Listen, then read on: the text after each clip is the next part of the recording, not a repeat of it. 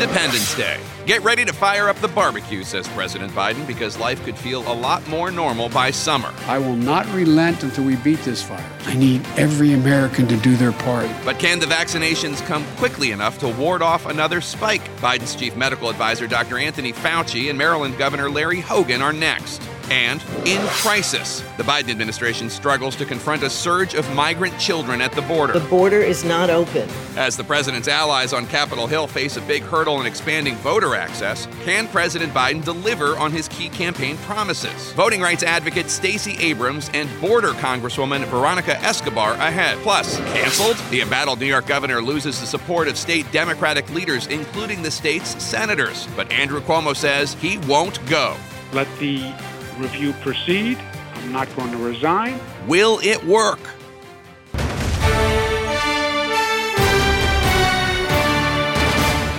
Hello, I'm Jake Tapper in Washington, where the State of our Union is springing forward. One year ago this weekend, reported deaths from COVID 19 were still just in the double digits, just under 70 confirmed deaths, as we all started to scramble to adjust to a sudden new normal life in a pandemic.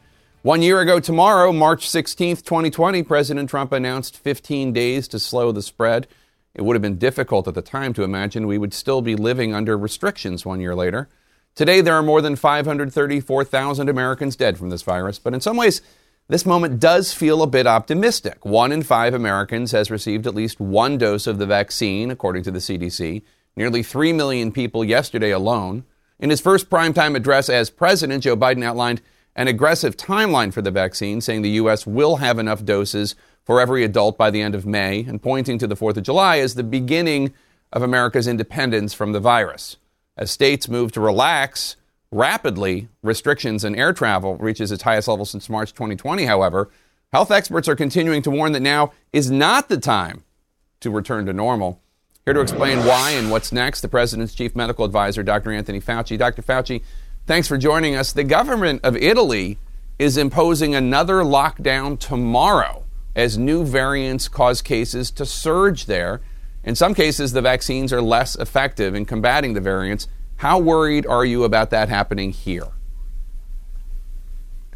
Well, it definitely is of concern, Jake, which is the reason why I and, and so, so many of my public health colleagues say that although we are going in the right direction and things look really quite bright in the sense of positive thinking concerning the vaccines, which every day we get better and better with it. We've had, as you mentioned, 3 million doses going into people's arms just yesterday, that we're going in the right direction. But if you look at the numbers, Jake, even though the numbers have gone down, over the last couple of weeks they've plateaued. And when you see a plateau at a level as high as 60,000 cases a day, that is a very vulnerable time to have a surge to go back up. And that's what exactly happened in Europe. They had a diminution of cases, they plateaued, and they pulled back on public health measures. You see the pictures in the paper and on TV. They've opened the restaurants, they've opened some of the bars. The younger people, particularly, stopped wearing masks. And then all of a sudden, you have a surge that went right back up. Mm-hmm. And that's where we are right now. We can avoid that, Jake. We can avoid that if we continue to vaccinate people, get more and more protection without all of a sudden pulling back on public health measures. We will do that. We will gradually be able to pull them back.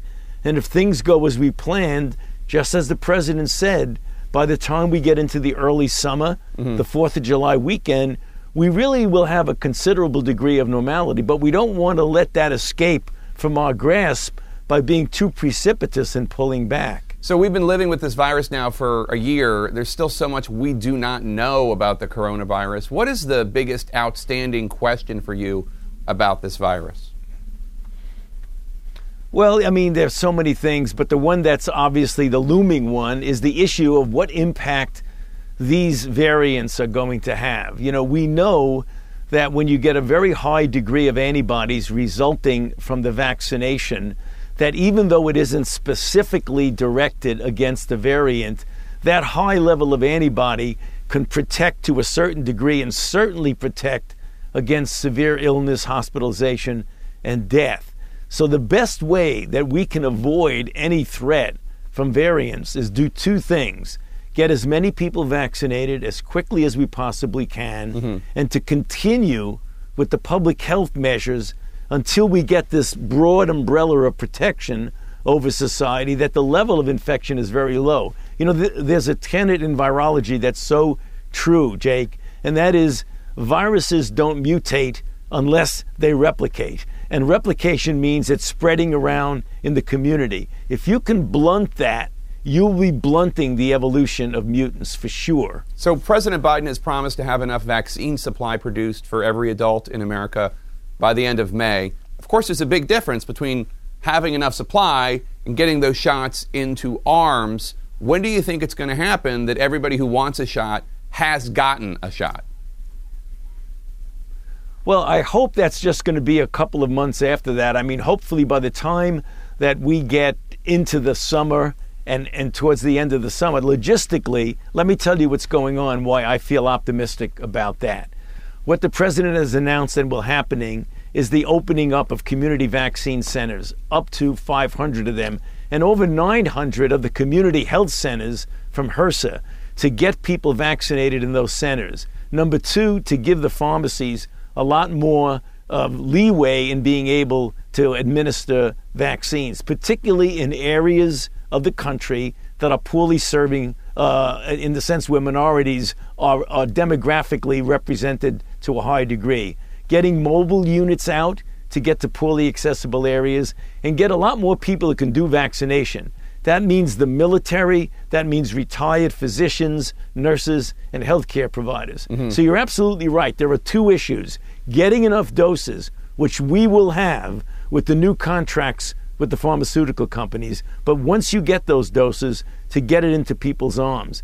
And that's the reason why when the president said by the 4th of July, we'll, be, we'll believe strongly yeah. that if we do all these things, we'll reach a certain degree of normality by then, and then well into the summer, we'll get even better and better towards normal. So let me ask you about that because Biden said there's a good chance Americans will be able to gather in backyards and neighborhoods for cookouts on the 4th.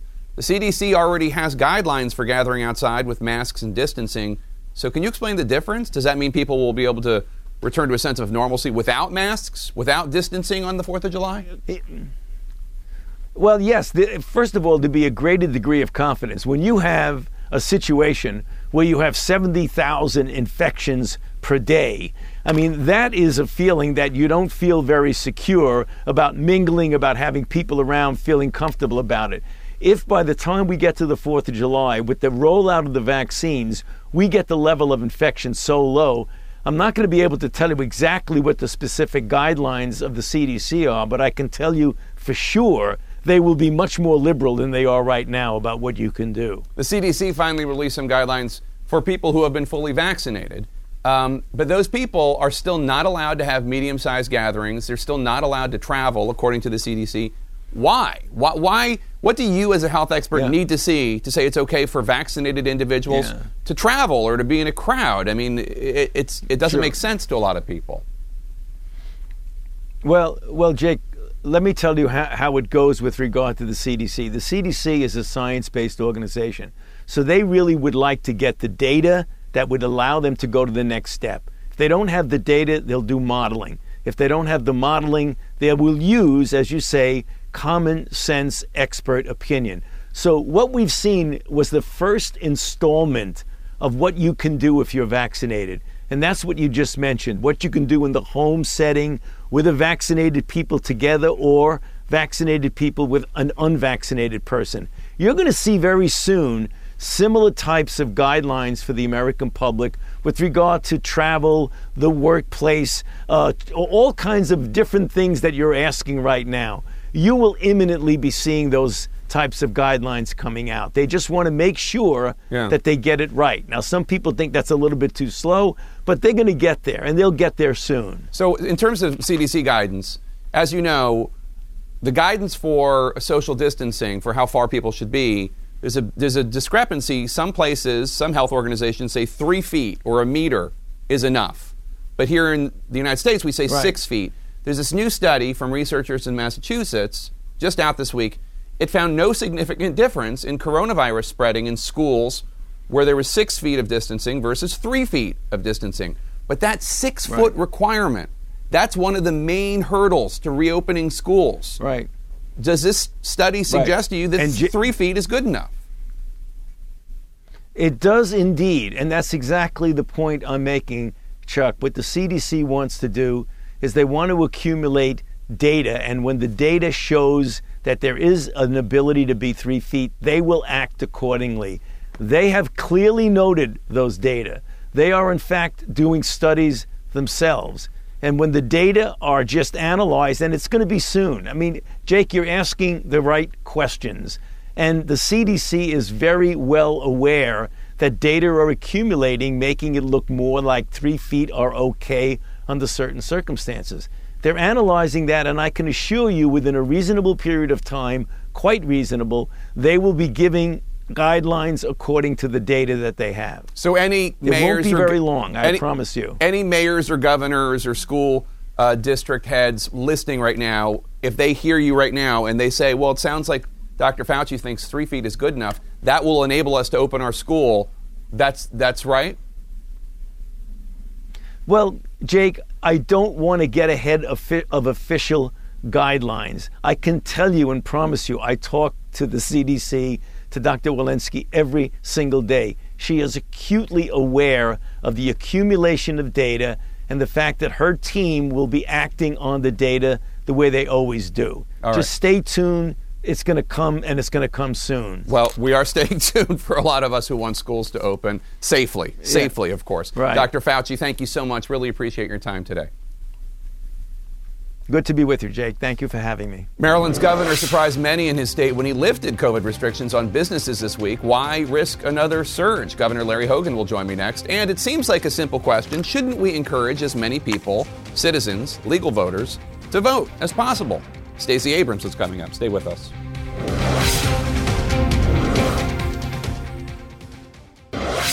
Welcome back to State of the Union. I'm Jake Tapper. As health officials plead for governors to wait just a few weeks to relax their COVID restrictions, on Friday, Maryland became the latest state to move forward anyway, lifting restrictions on restaurants, bars, gyms, and other businesses. Joining me now, Republican Governor of Maryland, Larry Hogan. Governor Hogan, thanks so much. Let's start with your decision to relax restrictions. Good morning. Just just hours before your announcement, Fauci told local Maryland officials, "quote Now is the time for us to keep the foot on the accelerator." With regards to adhering to public health measures, you just heard him in the segment before uh, saying that we should not be relaxing these restrictions. Why are you pushing ahead with that anyway? Well, I have a tremendous amount of respect for Dr. Fauci, and we've worked uh, together over the past year very closely. Um, we also have his former colleague, Dr. Redfield, who's one of our advisors, along with a whole team of public health uh, experts and epidemiologists who we meet with on an ongoing basis nearly every day.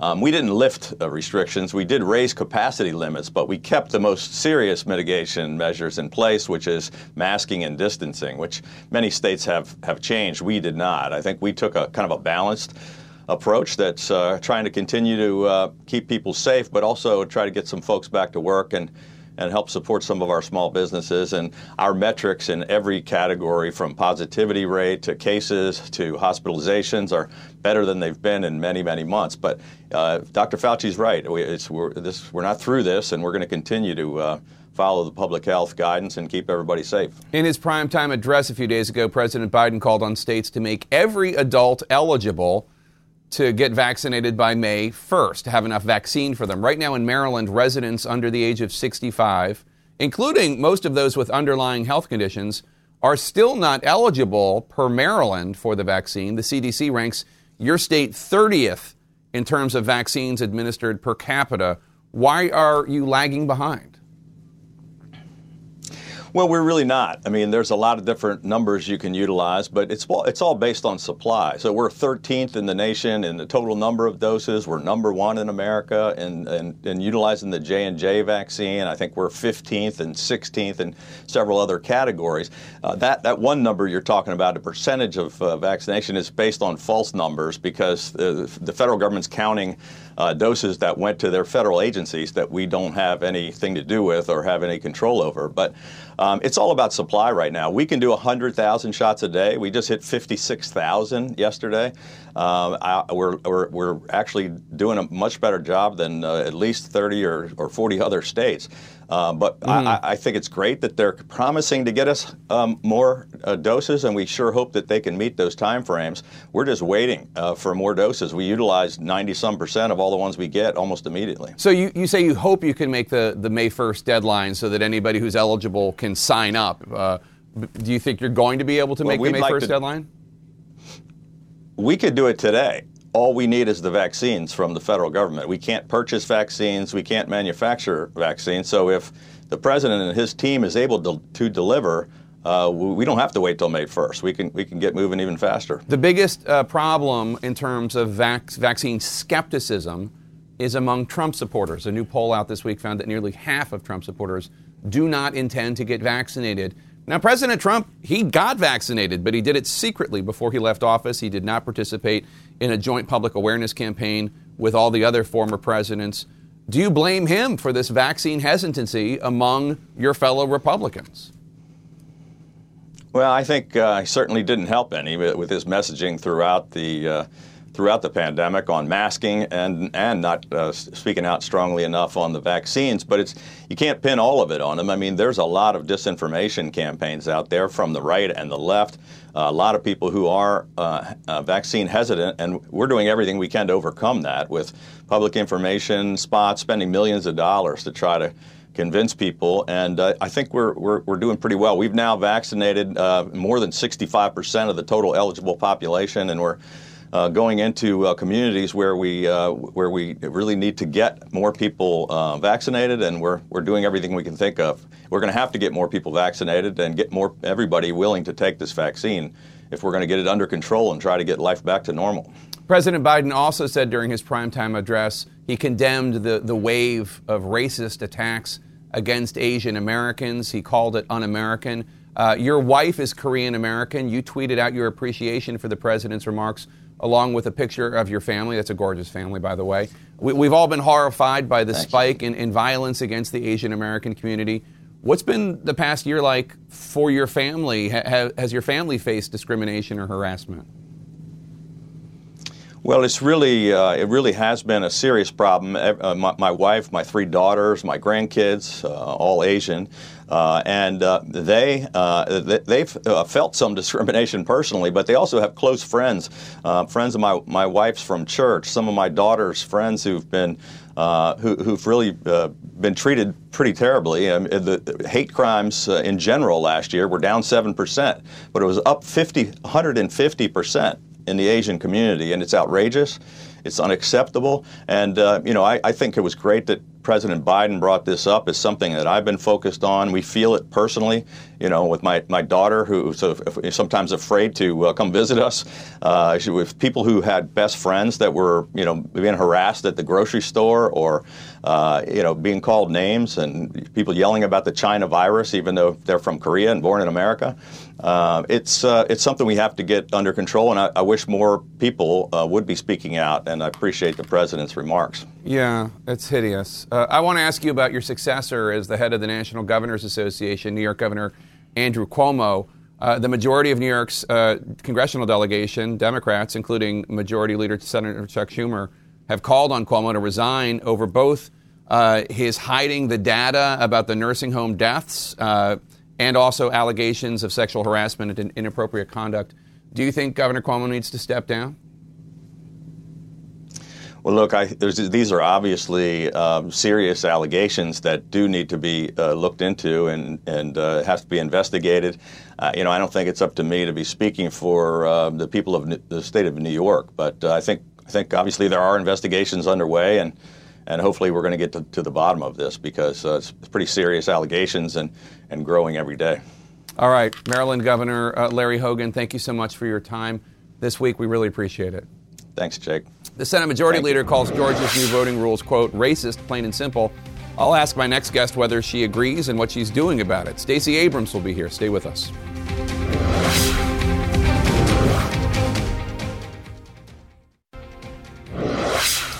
Welcome back to State of the Union. I'm Jake Tapper. Across the country, many Republican legislatures are reversing pandemic era rules meant to make it easier for citizens to vote. While President Biden and congressional Democrats want to expand voting options, it's not clear they'll be able to even get a Senate vote on the floor because of the filibuster. And joining me now, Georgia Democrat and voting rights advocate Stacey Abrams. Leader Abrams, thanks for joining us. So, Republican state lawmakers in your home state, Georgia, have introduced almost two dozen bills to make it more difficult to vote. They are going to end no excuse mail in voting, which has been there since 2005. They're going to reduce voting on Sundays, uh, ask for stricter ID requirements, take away drop boxes. Senate Majority Leader Chuck Schumer in D.C., he called this effort by Georgia Republicans, quote, racist, plain and simple, unquote. Do you agree? Uh, and is there any way for Democrats to stop these efforts? Well, first of all, I do absolutely agree that it's racist. It is a redux of Jim Crow uh, in a suit and tie. We know that the only thing that precipitated these changes, it's not that there was a question of security. In fact, the Secretary of State and the governor went to great pains to assure America that Georgia's elections were secure. And so the only connection that we can find is that more people of color voted and it changed the outcome of elections in a direction that Republicans do not like. And so instead of celebrating better access and more participation, their response is to try to eliminate access to voting for primarily communities of color. And there's a direct correlation between the usage of drop boxes, the usage of in person early voting, especially on Sundays, and the use of vote by mail, and a direct increase in the number of people of color voting. And in fact, the Secretary of State, uh, Raffensperger, a Republican, has said that he thinks it's Donald Trump uh, insulting the process that led to so many Trump voters not turning out for the special elections, thus handing the U.S. Senate to the Democrats. We should point out, of course, it's not just in Georgia. Republicans in 43 states are pushing more than 250 pieces of legislation that would make it more difficult for individuals to vote. They say they're doing this for vote security. Arizona Republican State Representative John Kavanagh told CNN, quote, there's a fundamental difference between Democrats and Republicans. Democrats value as many people as possible voting, and they're willing to risk fraud. Republicans are more concerned about fraud, so we don't mind putting security measures in that won't let everybody vote. But everybody shouldn't be voting, unquote. What's your reaction when you hear that from a Republican elected official? Well, my reaction when I hear that from any American is that I'm fundamentally disappointed that they misunderstand our democracy. Our system of government demands active participation from citizens to direct the future of our nation. And we should be deeply disappointed in anyone, any American citizen, and certainly anyone who took the oath of office who seeks to restrict access to the right to vote and uses this false predicate of fraud, which we have seen disproven in multiple courts and by the Supreme Court, as well as by the governors and secretaries of state in almost every state, we know that voter fraud did not happen, but we know that voter participation did increase. And we should all be small d democratic in the sense that we should want as many people as possible who are eligible to have a voice in the direction of our nation. If we are willing to invest our dollars, we should be allowed to have a voice in our system. That was the fundamental premise of this nation. And that's why HR1, SR1, and HR4 are such essential pieces of legislation. Because whether it's happening in Georgia, in Arizona, in Pennsylvania, in Kansas, in Iowa, where voter suppression is rearing its head yet again, it is our responsibility to ensure that no matter where you live in the United States of America, the right to vote and the access to that vote is protected we shouldn't say there's no fraud. Uh, there's no significant fraud, but there obviously has been some fraud here and there. I know of at least two or three Trump voters in Pennsylvania uh, who voted for their dead parents. Um, so uh, there has been some fraud, just not anything that would change the course of the election. Uh, are you worried if these laws happen that they could cost Democrats Senate races, gubernatorial races, even the White House in 2024? I'm less concerned about the impact on Democrats and more concerned about the impact on Americans. When you tell Americans that their right to vote has to be determined by whether or not the party in power thinks that they should be heard, we are completely reversing our course, the progress we've made becoming a more democratic society. This is not about any individual politician, it's about the right of the people to be heard. We just watched the American Rescue Plan pass, where we're going to lift half of the people in poverty out of poverty. In the state of Georgia alone, 88% of Georgians and 88% of Georgia's children will receive funding and will lift 171,000 children out of poverty. It should mm-hmm. be anathema to us in the United States that we allow anyone to deny the right to vote to any American so we can choose the direction of this country. The House just passed a sweeping voting reform bill. Uh, it's about to run into the Senate filibuster. House Majority Whip Jim Clyburn said it would be catastrophic if the filibuster was allowed to be used to block these efforts to in- ensure voting rights. What's your message to Democratic senators such as Kyrsten Sinema or Senator Joe Manchin or even to President Biden, who all support voting rights, but have made clear that they're not in favor of eliminating the filibuster, which will all but guarantee this bill dies? I don't believe that it's necessary to wholly eliminate the filibuster to accomplish the purposes of passing these bills. The elections clause in the Constitution guarantees that the Congress alone has the power to regulate the, to regulate the time, manner, and place of elections. That is a power that is sacrosanct. We are watching across this country as individual legislators try to use the big lie to restrict access to the right to vote. And just as we have seen an exemption carved into the filibuster rules for judicial appointments, for cabinet appointments, and for budget reconciliation, mm-hmm. the, the, protection of our democracy, especially in the wake of the insurrection on January 6th and its continued ripples throughout our state legislatures, it demands that the entire U.S. Senate acknowledge that protection of democracy is so fundamental that it should be exempt from the filibuster rules. And we encourage uh, everyone to go to fairfight.com to learn more. Uh, lastly, before I let you go, I want to ask you on Friday, the majority of Democrats in New York's congressional delegation, including Majority Leader Chuck Schumer, publicly called on Democratic Governor Andrew Cuomo to resign uh, because of the myriad scandals and sexual harassment allegations against him. As a high profile voice in the Democratic Party, do you agree with them that Governor Cuomo needs to step down? I believe that women should be heard, that any accusations of sexual misconduct should be investigated. But my focus right now is not wading into what's happening in New York. I believe New Yorkers will decide what they need to do, and I believe the women who have come forward should be heard and should be listened to. But our my focus remains on protecting democracy in New York, in Georgia, and around this country because the fundamentals of our democracy are at risk, and we cannot forget that just because the election's over, we know that the big lie continues and it's reshaping our nation in ways that we should not countenance. Stacey Abrams, thanks so much for your time today. Appreciate it. Thank you. President Biden promised to reverse President Trump's policies at the border, but is that actually increasing the surge of unaccompanied migrant children trying to get into the United States? Stay with us.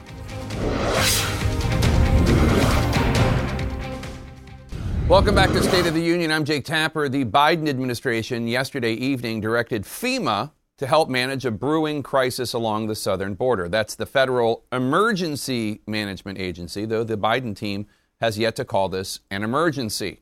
As the administration faces a surge of unaccompanied migrant children already overwhelming border facilities, where some children say they have not been able to shower for days or contact their parents, according to lawyers who interviewed them. Joining us now to discuss, Democratic Congresswoman Veronica Escobar of Texas. She represents a border district. Congresswoman, thanks so much for joining us. So, almost 4,000 children are in Border Patrol custody right now. That's more than during the peak of the 2019 crisis. The Secretary of the Department of Homeland Security, Alejandro Mayorkas, called it overwhelming in an email this week. In 2019, you called the influx of migrants at the border a humanitarian crisis. Is this a crisis? Good morning, Jake. Thanks so much for having me on your program. In uh, what I called the crisis was the government's response that created the inhumane conditions where we had families and small children outdoors in triple digit temperatures sleeping on rocks. That was truly a humanitarian crisis. There is no doubt, Jake, that what we're seeing today is an enormous challenge and it's unacceptable. Um, but we also, I think, need to acknowledge that the flow of humanity arriving at our front door never stopped the, the, the Donald Trump administration didn't stop them. And what we are seeing today is the consequence of four years of dismantling every system in place to address this with humanity and compassion. The Biden administration is working day and night to do it. I have been in close contact with uh, uh, federal law enforcement here, with Border Patrol, with everyone involved, and with our advocates and lawyers uh, and the folks offering hospitality. I do want to also point out, Jake, mm-hmm. that we began seeing the increase in unaccompanied minors going back to last April 2020. Mm-hmm. This is not something that happened as a result of Joe Biden becoming president. We saw the increases dating back almost a year, and this was during the Trump administration. So, more than 450 unaccompanied migrant children are crossing the border every day. 450. Uh, HHS can only place a fraction of those children with family and with sponsors. We saw this in 2014 under President Obama and in 2018 and 19 under President Trump. Now we're seeing it again under President Biden, who is now sending FEMA to help for the next 90 days. What should be the plan to deal with this, with these kids who have nowhere to go? Yeah, I, you know, on Friday I toured the Central Processing Center here in El Paso, where they are at capacity, um, and and they are waiting for uh, HHS, the Department of Health and Human Services, as well as ORR, the Office of Refugee Resettlement, to take those kids out of their care, place them in licensed, high quality facilities, and then quickly reunite them with their families. The challenge, as I kind of mentioned uh, at the top of our conversation, mm-hmm. is that these systems were dismantled by the prior administration. So there are fewer licensed high quality facilities. The Biden administration is working very hard. Uh, HHS and ORR told me and others to get as many of those licensed facilities online. They are embedding HHS personnel in these processing centers to immediately engage with the children to find out uh, their parents' phone number. Many of them are coming to meet their parents mm-hmm. uh, to find out their parents' phone numbers, their location, so that they expedite safely and humanely that processing and that stay in a shelter. I, I want to offer context for just how impressive this is unacceptable, okay? But I want you to know how Im- impressive the progress has been, even in this very short period of time. Last year, or, or pre COVID, yeah. when I toured a number of shelters, I was talking to children who had been in shelters for three months, six months, for up to a year, while the Trump administration held them in for profit shelters. The Biden administration has shaved down that time to between 30 and 35 days yeah. in a uh, shelter before they're able to get those kids to no their doubt, family. No doubt these are it's very still, different. There's a, there's a lot of work to do. Right. No doubt these are very different presidents with very different approaches. But let me just ask you the, the president of Mexico, Lopez Obrador, said that they, they see Biden as the migrant president, and so many feel they're going to reach the United States is there not a degree to which whatever messages have been sent from the Biden administration, it is encouraging what is happening and is encouraging these kids to come, creating this tragedy?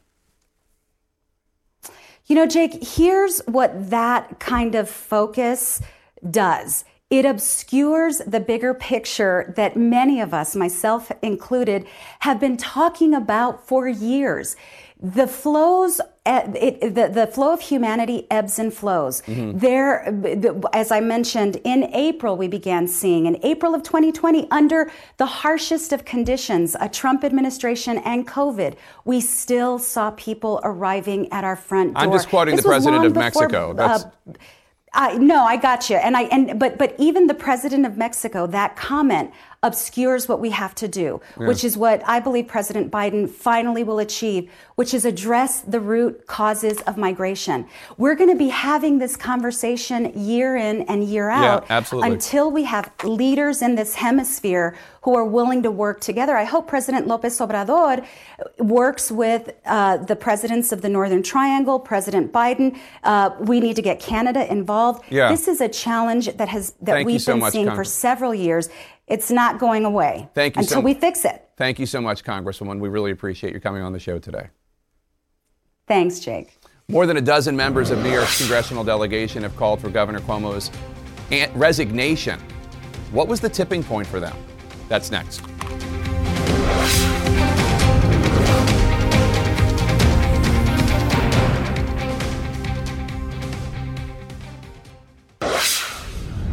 Friday morning, despite five women publicly having made allegations of sexual harassment or inappropriate behavior against New York Governor Andrew Cuomo, only one House Democrat from New York, Congresswoman Kathleen Rice, had called for him to step down.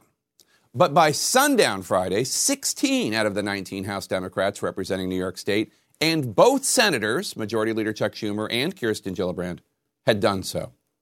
So what changed?